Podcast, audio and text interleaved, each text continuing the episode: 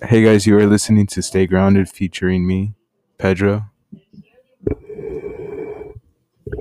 Tina. Brianna.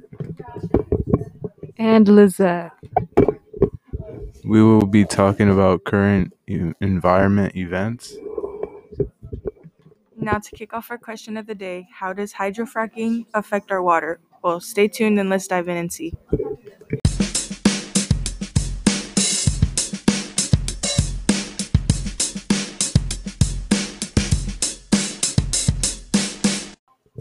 What is the idea behind hydrofracking?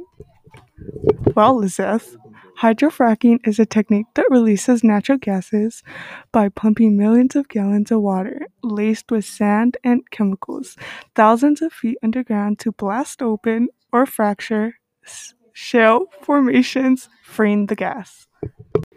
The chemicals used in fracking fluid are toxic and pose a danger to public health if they contaminate drinking water reserves or leak out of wells. I strongly agree with Brianna since oil and gas companies are usually not honest with the public about the dangers of hydrofracking, and the federal government should apply more much stricter nationwide regulations to ensure that hydrofracking does not cause widespread health problems that could plague the public for generations. Oh, uh, does this also add to the most frequently expressed concern regarding hydrofracking? Is the potential contamination of drinking water.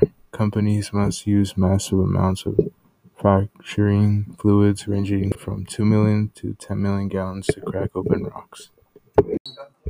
Although the fluid is mostly water, companies add in lubricating chemicals so that the mixture can flow easily through pipes and also mix in sand to keep fissures in the shale propped open so gas can be sucked out.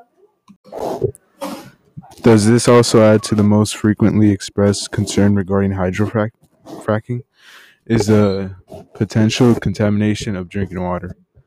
Companies must use massive amounts of fracturing fluids ranging from 2 million to 10 million gallons to crack open rock. So let's go on to our next topic. What are some ideas we can change the way of hydrofracking? Well, Brianna, some energy companies are experimenting with potentially safer ways of hydrofracking. GasFrac, a Canadian energy company operating natural gas wells in Texas, has tested the use of liquefied petroleum gas. Isn't liquefied petroleum gas a thick fluid that breaks up rock instead of conventional fracturing fluid? If LPG converts into a gas while underground, can't that make it easier to recover because it can be sucked out along with natural gas in the shale? Um, industry experts speculate that LPG could result in fewer carbon emissions because it should require less truck traffic around drilling sites. Well, that concludes our topic of the day. Once again, you're listening to the Stay Grounded podcast. Um, thanks for listening, and I hope you enjoyed.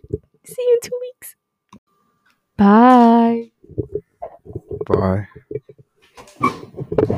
Bye. Bye.